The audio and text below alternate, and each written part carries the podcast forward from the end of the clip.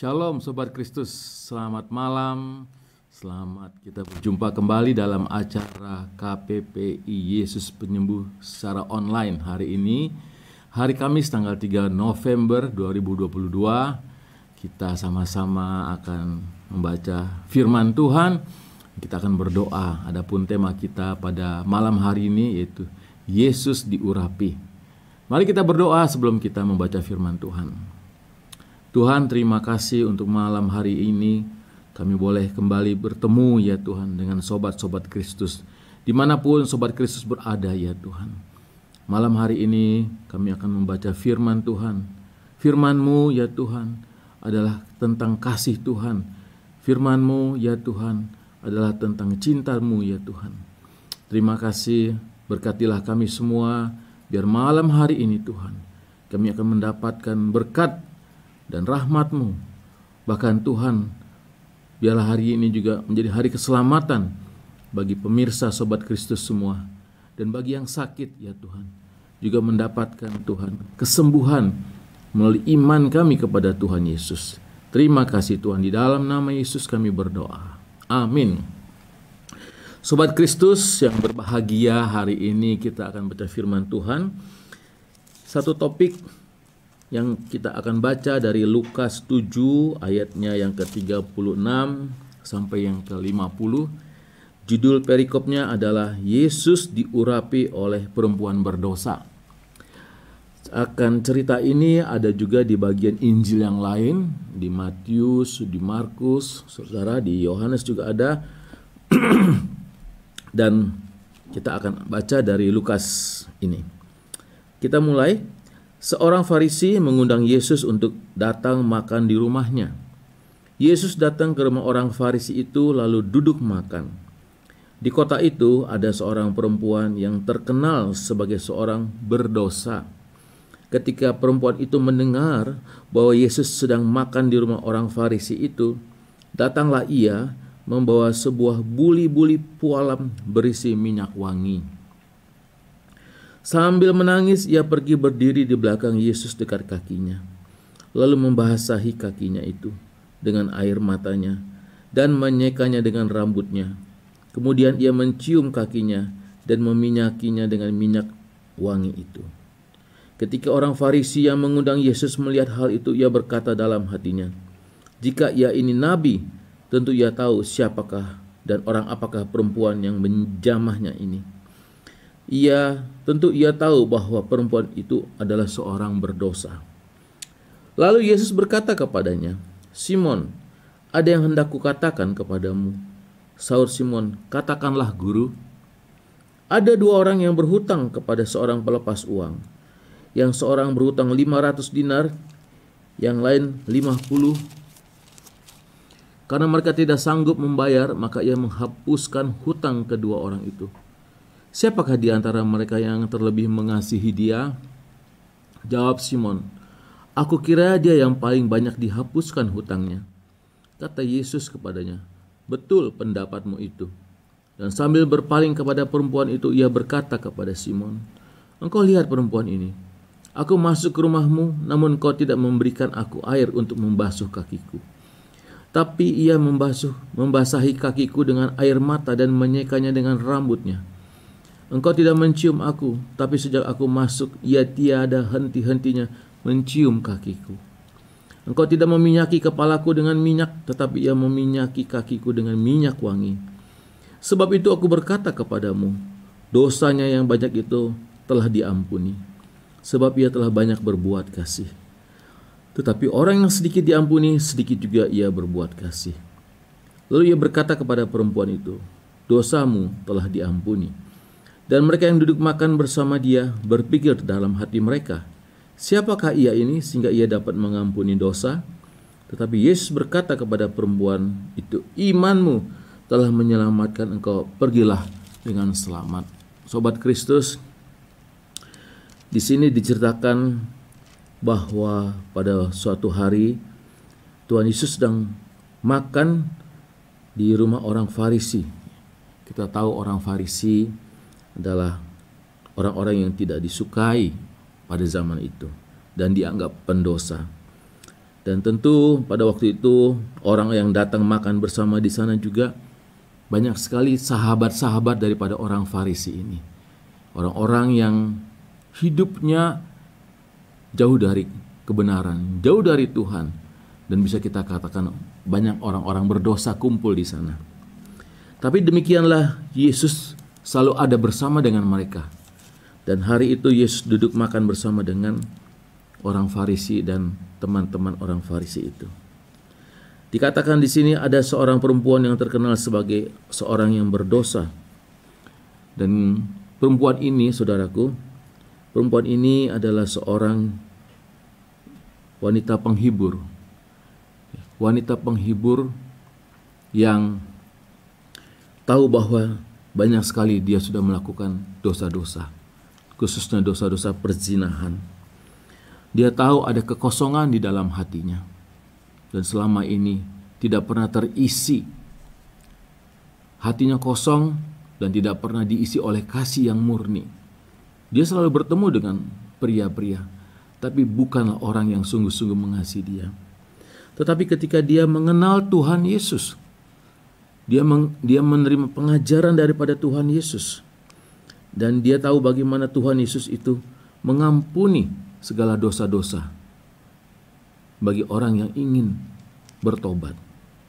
Maka wanita ini ketika dia tahu bahwa dia membutuhkan seorang yang dapat mengampuni dosa-dosanya, seorang yang dapat mengampuni dia dari segala kejahatannya.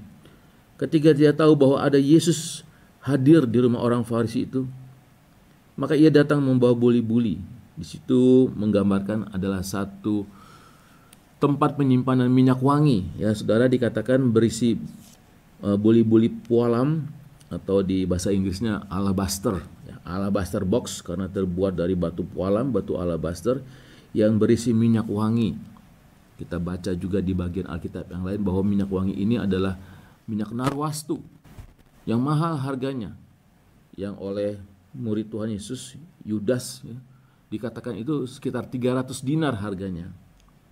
Dan kalau dibaca dipelajari di kurs kepada upah harian dan di kurs di zaman ini maka 300 dinar itu kurang lebih sekitar 60 juta saudara.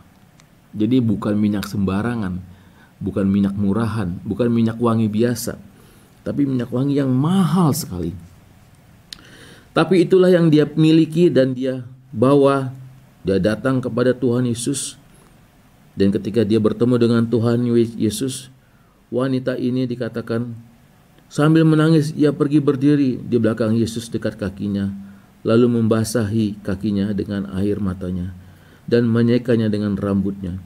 Kemudian ia mencium kakinya dan meminyaki dengan minyak wangi itu. Sobat Kristus, apa yang dia lakukan di sini?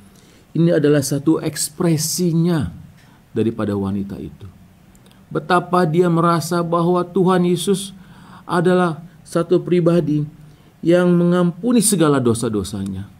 Dia tahu dia sudah bersalah, dia tahu dia sudah berdosa selama ini. Dia berzina dan hukum zina itu adalah kalau orang yang berzina ini akan dilempari batu sampai mati. Tapi dia telah menerima keselamatan. Karena itu dia tahu bahwa dia sudah bertemu dengan Tuhan Yesus yang sanggup mengampuni segala dosa-dosanya. Ekspresi daripada wanita ini ketika dia bertemu dengan Tuhan Yesus dikatakan di sini dia mendekat ke kaki Yesus dan lalu membasahi kakinya itu dengan air mata. Saudara, ketika dia bertemu dengan Yesus, Inilah pribadi yang telah mengisi kekosongan hatinya dengan kasih Yesus yang begitu besar. Di mana dia sudah tahu Yesus ini adalah Allah yang memberi pengampunan akan dosa-dosanya. Yang dia percayai dia sudah menerima pengampunan akan dosa-dosanya. Maka ketika dia bertemu dengan pribadi ini, maka air matanya tumpah saudara. Air matanya tercurah, air matanya jatuh dan menyekanya juga kaki Yesus dengan rambutnya dan dia menciumi kakinya, meminyaki dengan minyak yang mahal itu. Sobat Kristus, ini ada satu ekspresi dia bagaimana dia merasakan bahwa dia menerima kebaikan Tuhan, anugerah Tuhan. Di mana Tuhan Yesus adalah Allah yang mengampuni segala dosa-dosanya dari segala perjinahan yang selama ini mengikat dia, dia tidak bisa lepas daripada dosa-dosa itu. Sehingga pada waktu dia bertemu dengan Yesus, dia tahu ada Yesus di situ dia curahkan kasihnya, kebaikannya. Saudara, di situ ada orang Farisi dan orang-orang lain. Maka dikatakan di situ orang Farisi yang mengundang Yesus dalam hatinya, kalau dia nabi, dia tentu tahu siapa perempuan ini. Dan tentu dia tahu bahwa perempuan ini ada seorang yang berdosa. Maka Tuhan Yesus berkata kepada Simon, dia memberikan satu perumpamaan. Tuhan Yesus selalu memberikan satu perumpamaan supaya kita dapat mengerti. Murid-murid dapat mengerti apa yang Tuhan Yesus maksud. Dikatakan di situ. Ayat 41, ada dua orang yang berhutang kepada seorang pelepas uang. Yang seorang berhutang 500 dinar, yang lain 50. Karena mereka tidak sanggup membayar, maka ia menghapuskan hutang kedua orang itu. Siapakah di antara mereka yang akan terlebih mengasihi dia. Ayat 43 jawab Simon, Aku kira dia yang paling banyak dihapuskan hutangnya. Kata Yesus kepadamu, betul pendapatmu itu. Di sini Tuhan Yesus sedang mau berkata tentang perempuan itu. Di ayat 44, karena Tuhan Yesus berpaling kepada perempuan itu, ya. Tuhan Yesus memandang perempuan itu dan dia berkata, "Engkau lihat perempuan ini? Aku masuk ke rumahmu namun engkau tidak memberikanku air untuk membasuh kakiku. Tetapi dia membasahi kakiku dengan air matanya dan menyekanya dengan rambutnya. Engkau tidak mencium aku, tetapi sejak aku masuk ia tiada henti-hentinya mencium kakiku. Engkau tidak meminyaki kepalaku dengan minyak, tetapi ia meminyaki kakiku dengan minyak wangi. Sobat Kristus, di sini Tuhan Yesus mau mengatakan, bahwa wanita ini telah merasakan bagaimana dia punya banyak kesalahan dalam hidupnya, punya banyak dosa-dosa di dalam hidupnya. Tetapi dosanya yang besar itu telah diampuni, telah dihapuskan oleh Tuhan Yesus. Karena di atas Tuhan Yesus berkata, Siapakah di antara mereka yang terlebih mengasihi dia? Apakah yang dosanya, apakah yang punya hutang 500 atau yang 50? Sobat Kristus, ini adalah ekspresi daripada wanita itu. Lalu Tuhan Yesus berkata kepada perempuan itu di ayat 48, "Dosamu telah diampuni." Sobat Kristus, di sini Tuhan Yesus sudah tahu dari ekspresi daripada wanita itu, daripada sesuatu yang dia bisa nyatakan, ya, di mana wanita itu merasakan kasih Tuhan begitu besar sehingga dia menerima pengampunan. Kalau tidak diampuni oleh Tuhan Yesus pada hari itu mungkin dia sudah mati karena orang yang berzina itu akan dilempari batu, Saudara. Tapi dia tahu bagaimana dia telah dilepaskan. Dia telah luput. Dia terima pengampunan. Dia diampuni dosa-dosanya. Sehingga dia datang kepada Tuhan Yesus. Sobat Kristus, dikatakan dia sudah melakukan sesuatu perbuatan yang baik. Sobat Kristus, coba mari kita baca di dalam Mazmur 51 ayat yang ke-17.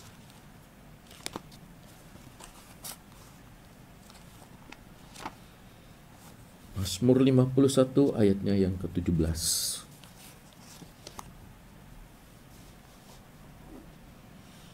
Uh, ayat 19 saudara. Korban sembelihan kepada Allah ialah jiwa yang hancur, hati yang patah dan remuk tidak akan kau pandang hina ya Allah. Sekali lagi, korban sembelihan kepada Allah ialah jiwa yang hancur, hati yang patah dan remuk tidak engkau pandang hina ya Allah. Sobat Kristus, apabila ada orang yang hatinya dan jiwanya hancur karena dia tahu bagaimana dia telah menerima pengampunan daripada Tuhan. Kalau dia tahu bahwa dia telah diampuni dosanya sehingga karena begitu besar kasih Tuhan. Dia mempersembahkan di sini dikatakan jiwanya yang hancur dan hati yang patah dan remuk tidak kau pandang hina ya Allah. Sobat Kristus, kalau kita bersalah, kalau kita berdosa, dan kita tahu bahwa kita memerlukan pengampunan daripada Tuhan Yesus. Dan kita datang kepada Tuhan Yesus. Kita minta dia mengampuni segala dosa-dosa kita yang sesungguhnya karena upah dosa itu kita harus mengalami maut. Maka dikatakan di sini, jiwa yang hancur itu adalah korban sembelihan kepada Tuhan. Sobat Kristus, pada malam hari ini, mungkin di antara kita pada malam hari ini ada yang merasakan betapa dia sudah begitu jahat sama Tuhan. Dia sudah begitu melakukan pelanggaran dan dosa-dosa. Tapi malam hari ini kalau sobat Kristus tahu bahwa engkau memerlukan kasih Tuhan, memerlukan pengampunan Tuhan. Atau jikalau engkau pada malam hari ini sudah tahu kau sudah diampuni oleh Tuhan Yesus. Kesalahan dan dosa-dosamu telah diampuni oleh Tuhan Yesus maka apakah yang berkenan kepada Tuhan? Jiwa yang hancur. Kita buka Mazmur 103 Saudara. Mazmur 103 ayat 10 sampai ayat 12. Mazmur 103 ayat 10 sampai ayat 12. Demikian tidak dilakukannya kepada kita setimpal dengan dosa kita dan tidak dibalasnya kepada kita setimpal dengan kesalahan kita. Tetapi setinggi langit di atas bumi demikian besarnya kasih setianya atas orang-orang yang takut akan dia. Sejauh timur dari barat, demikian dijauhkannya daripada kita pelanggaran-pelanggaran kita. Sobat Kristus, sejauh timur dari barat demikian dijauhkannya kita dari pelanggaran kita. Tuhan tidak ingat-ingat lagi kesalahan kita. Dan Tuhan tidak ingat lagi ingat lagi dosa-dosa kita. Sebab seperti terpisahnya timur dari barat tidak akan pernah ketemu saudara. Timur dan barat tidak akan pernah bertemu saudara. Itu menggambarkan seperti dosa kita itu sudah dilupakan oleh Tuhan. Kalau kita meminta ampunan kita diampuni oleh Tuhan dosa kita itu seperti timur dari barat tidak akan pernah ketemu dan Tuhan sudah lupakan dan kita sudah diampuni sobat Kristus. Itu sebabnya dikatakan di sini, sejauh timur dari barat demikian dijauhkannya daripada kita pelanggaran-pelanggaran kita. Sobat Kristus, inilah yang disebut kasih karunia. Dalam Efesus 2 ayat 8 dikatakan, sebab oleh kasih karunia kamu diselamatkan. Itu bukan hasil usahamu, tapi pemberian Allah. Sobat Kristus, wanita ini telah mengalami kasih Tuhan. Sehingga dia dapat mengekspresikan kasihnya kepada Tuhan. Entah dari mana dia punya satu kepintaran untuk membawa minyak narwastu yang mahal ini. Dan dituang, dicurahkan kepada Tuhan Yesus. Karena pada hari itu ini minyak ini mahal sekali. Perbuatan yang seperti ini tidak pernah ada yang lakukan. Pemborosan kata murid-murid Yesus. Tidak lazim dilakukan. Tetapi perempuan ini punya satu ekspresi kasih yang sedemikian rupa yang belum pernah ada sehingga dicatat di dalam Alkitab perbuatannya ini akan terus diceritakan di seluruh dunia di mana Injil diberitakan. Sobat Kristus. Yesaya 1 ayat 18 mengatakan seperti ini Saudara. Yesaya 1 ayat yang ke-18 Marilah baiklah kita berperkara firman Tuhan sekalipun dosamu merah seperti kirmisi aku akan menjadi putih seperti salju. Sekalipun berwarna merah seperti kain kesumbah akan menjadi putih seperti bulu domba. Luar biasa. Jikalau kita mau datang kepada Tuhan, mungkin dosa kita begitu pekat, begitu jahat, sampai dikatakan sudah merah seperti kermisi. Tetapi Tuhan mau mengampuni kita. Sehingga sekalipun dosa kita merah seperti kirmisi akan menjadi putih seperti salju. Sekalipun merah seperti kain kesumba akan menjadi putih seperti bulu domba. Sobat Kristus. Inilah yang disebut kasih karunia. Kita nggak tahu, kita nggak mengerti bagaimana Tuhan Yesus melalui pengorbanan di kayu salib. Dia sanggup dan dia mau untuk menebus dosa-dosa kita apa yang dialami oleh wanita yang berdosa ini. Ini adalah pengalaman yang indah yang luar biasa di mana dia dijamah oleh Tuhan. Dia menerima pengampunan. Kasih karunia Tuhan dia rasakan begitu besar. Sehingga dia datang. Dia bawa persembahan apa yang dia miliki yang terbaik. Yaitu minyak narwastu, minyak yang mahal itu. Dipersembahkan untuk Tuhan Yesus. Sobat Kristus, pada malam hari ini, di manakah engkau berada saat ini? Apakah engkau begitu jauh daripada Tuhan sehingga engkau seakan-akan berkata, aku sudah terlalu jauh. Sepertinya kasih Tuhan sudah begitu jauh tidak dapat menjangkau saya. Sobat Kristus, malam hari ini dengarkanlah bahwa firman Tuhan berkata, sekalipun dosamu merah seperti kirmisi, Sekalipun kau sudah begitu jauh sehingga kau berbuat dosa begitu pekat, begitu jahat, begitu dalamnya pelanggaran dan kesalahan-kesalahan. Sehingga seakan-akan tidak sanggup lagi ada korban atau bagaimana cara mengampuni dosa-dosamu. Firman Tuhan berkata, Tuhan sanggup mengampuni sehingga dosa kita yang merah itu akan diampuni dan kita menjadi putih seperti salju. Sobat Kristus, mari datang kepada Tuhan. Terimalah Tuhan Yesus sebagai Tuhan dan Juru Selamat. Terimalah pengampunannya.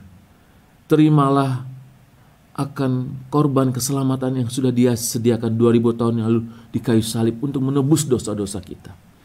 Malam hari ini, mari datang terimalah Tuhan Yesus sebagai Tuhan dan Juru Selamat dalam hatimu saya akan memimpin dalam satu doa, yaitu doa untuk pengampunan daripada segala dosa-dosa kita. Dan mengundang Tuhan Yesus masuk dalam hati kita. Menjadi Tuhan dan Juru Selamat. Saudara di mana pun saudara berada, ikuti doa ini. Ucapkan dengan iman, dengan percaya, dengan suara saudara sebagai satu keputusan malam hari ini. Untuk percaya kepada Tuhan Yesus. Siapa pun saudara, apa pun latar belakang saudara. Ingat saudara, bukan karena perbuatan baik kita, bukan karena amal baik kita atau apa pun yang dapat kita korbankan itu dapat menghapus dosa kita. Karena dosa harus dihapus oleh pengorbanan oleh karena darah yang menghapus dosa kita. Itulah darah Tuhan Yesus yang sudah datang dari surga yang tidak bercacat telah yang akan sanggup mengampuni dosa-dosa kita. Mari kita berdoa. Ikuti doa ini. Tuhan Yesus, pada malam hari ini saya datang kepadamu Ampunilah segala dosa-dosa saya. Ampunilah segala kejahatan dan pelanggaran-pelanggaran saya. Sucikanlah saya dengan darahmu yang kudus. Ampuni dosa-dosa saya. Dan jadikanlah saya pada malam hari ini menjadi seorang yang diperbaharui. Ampuni dosa-dosa saya dan masuklah dalam hati saya. Jadilah Tuhan dan Juru Selamat dalam hidup saya. Berkuasalah atas hidup saya mulai malam hari ini sampai selama-lamanya. Terima kasih Tuhan karena saya diampuni. Terima kasih Tuhan karena saya dikuduskan. Dalam nama Yesus. Amin. Sobat Kristus, selamat datang dalam kerajaan keluarga Allah. Ketika saudara mengucapkan doa itu, saudara percayalah dosa-dosa saudara diampuni oleh Tuhan Yesus. Dengan iman saudara. Karena dikatakan oleh kasih karunia kamu diselamatkan. Bukan usaha kita. bukan karena perbuatan kita, tapi anugerah kasih karunia pemberian Allah. Sobat Kristus, senang sekali apabila kita sudah menerima pengampunan, apabila kita sudah menjadi anak-anak Allah. Karena di dalam Yohanes 1 ayat 12 dikatakan, barang siapa yang menerimanya diberi kuasa untuk menjadi anak Allah. Kalau kita sudah menjadi anak Allah, nama kita tercatat di dalam buku kehidupan di kerajaan surga. Sukacita kita luar biasa. Kenapa saudara? Karena tidak ada sukacita yang lebih besar daripada kita yang menerima keselamatan daripada Tuhan Yesus. Sobat Kristus, kalau saudara malam hari ini juga dalam keadaan yang sakit, Sobat Kristus Tuhan Yesus sudah menebus kita juga dari segala sakit penyakit kita. Saya mau bacakan buat kita semua dari Yesaya 53, Saudara. Kitab Yesaya 53 dikatakan di situ ayatnya yang kelima, Saudara. Tetapi dia tertikam oleh karena pemberontakan kita. Dia diremukkan oleh karena kejahatan kita Ganjaran yang mendatangkan keselamatan bagi kita ditimpakan kepadanya dan oleh bilur-bilurnya kita menjadi sembuh. Sobat Kristus, kita disembuhkan oleh Tuhan Yesus. Karena apa? Karena dia sudah menanggungnya oleh bilur-bilurnya. 2000 tahun yang lalu sebelum dia disalib, sebelum dia naik di kayu salib, dia menderita, dia kesakitan dan dicambuk, dicambuk saudara. Puluhan kali dicambuk dan di ujung cambuk itu ada benda tajam, logam tajam yang mencabik-cabik bagian tubuh Yesus sehingga berbilur-bilur itulah bilur-bilur yang menyembuhkan segala sakit penyakit kita. Sobat Kristus, malam hari ini ada kabar baik jikalau saudara sudah difonis oleh dokter, saudara sudah dipenalti oleh dokter, usia saudara tidak akan panjang karena sakit penyakit yang sudah begitu menggerogoti sakit penyakit saudara. Malam hari ini firman Tuhan berkata oleh bilur-bilurnya kita disembuhkan maka kita dapat percaya, kita dapat berharap bahwa kita juga disembuhkan dari segala sakit penyakit kita. Apakah itu cancer, apakah itu tumor, apakah itu gangguan pada persendian, penyempitan syaraf, gangguan uh, syaraf-syaraf di kepala, mata kita, gangguan pada pencernaan kita, fungsi paru-paru kita, ataupun COVID sekalipun. Malam hari ini kita akan berdoa kita terima kesembuhan oleh bilur-bilur Tuhan Yesus. Mari Sobat Kristus di mana pun saudara berada, letakkan tangan saudara pada bagian yang sakit. Kalau saudara sakit COVID, letakkan di dada saudara. Kalau saudara sakit kanker atau tumor, letakkan di mana ada kanker, ada tumor. Percaya oleh bilur-bilur Yesus, segala kanker, tumor akan lenyap di dalam nama Tuhan Yesus.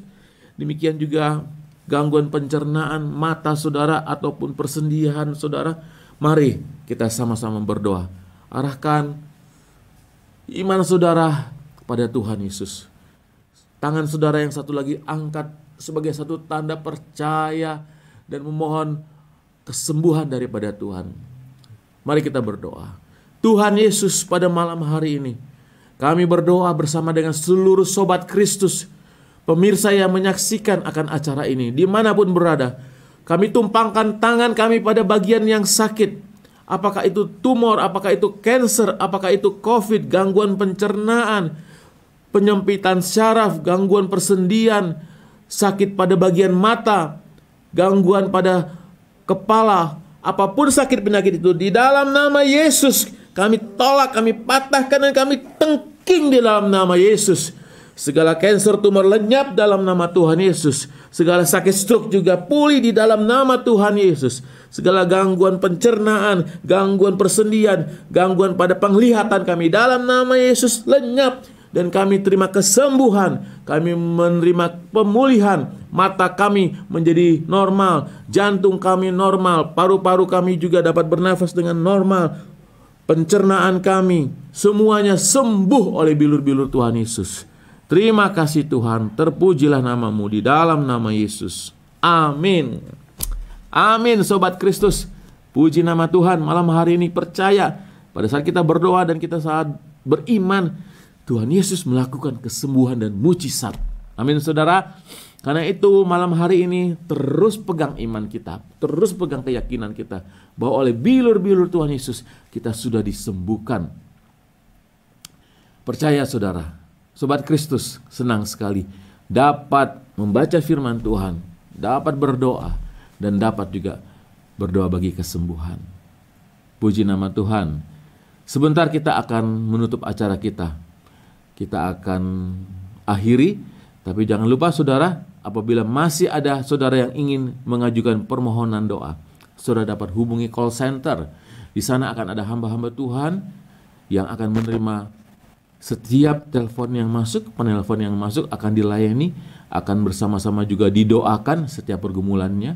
Mungkin sakit penyakit, mungkin masalah keluarga, mungkin masalah juga tentang eh, anak-anak, uh, pekerjaan, masalah ekonomi, apa pun pergumulan saudara, kita akan doakan dan percaya Tuhan Yesus akan menjawab.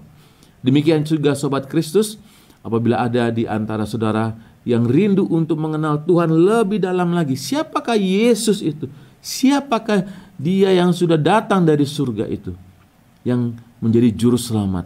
Saudara ingin mengenal Tuhan lebih dalam lagi, hubungi call center saudara dan nanti akan ada hamba-hamba Tuhan yang dengan senang akan membacakan firman Tuhan, memberitakan dan membagi firman Tuhan supaya saudara juga bertumbuh dalam iman dan pengenalan akan siapakah Tuhan Yesus. Dan semua ini saudara gratis ya, tidak dipungut bayaran. Karena itu dengan senang mari hubungi call center, saudara juga dapat uh, sampaikan akan segala kerinduan dan pertanyaan saudara. Satu lagi, kalau saudara sudah mengalami kesembuhan, jamahan Tuhan, saudara sudah dilawat oleh Tuhan, saudara ceritakanlah, saksikanlah, hubungi call center, apa yang sudah saudara alami, pengalaman bagaimana saudara disembuhkan oleh Tuhan. Mujizat yang terjadi, sehingga kesaksian saudara akan menjadi berkat bagi banyak orang yang juga menyaksikan akan acara ini. Sobat Kristus, puji nama Tuhan. Kita akan berpisah dan akan bertemu kembali setiap Senin dan Kamis pada jam 7 malam. Kita akan selalu bertemu di KPPI Yesus Penyembuh. Puji nama Tuhan. Shalom. Selamat malam. Tuhan Yesus memberkati.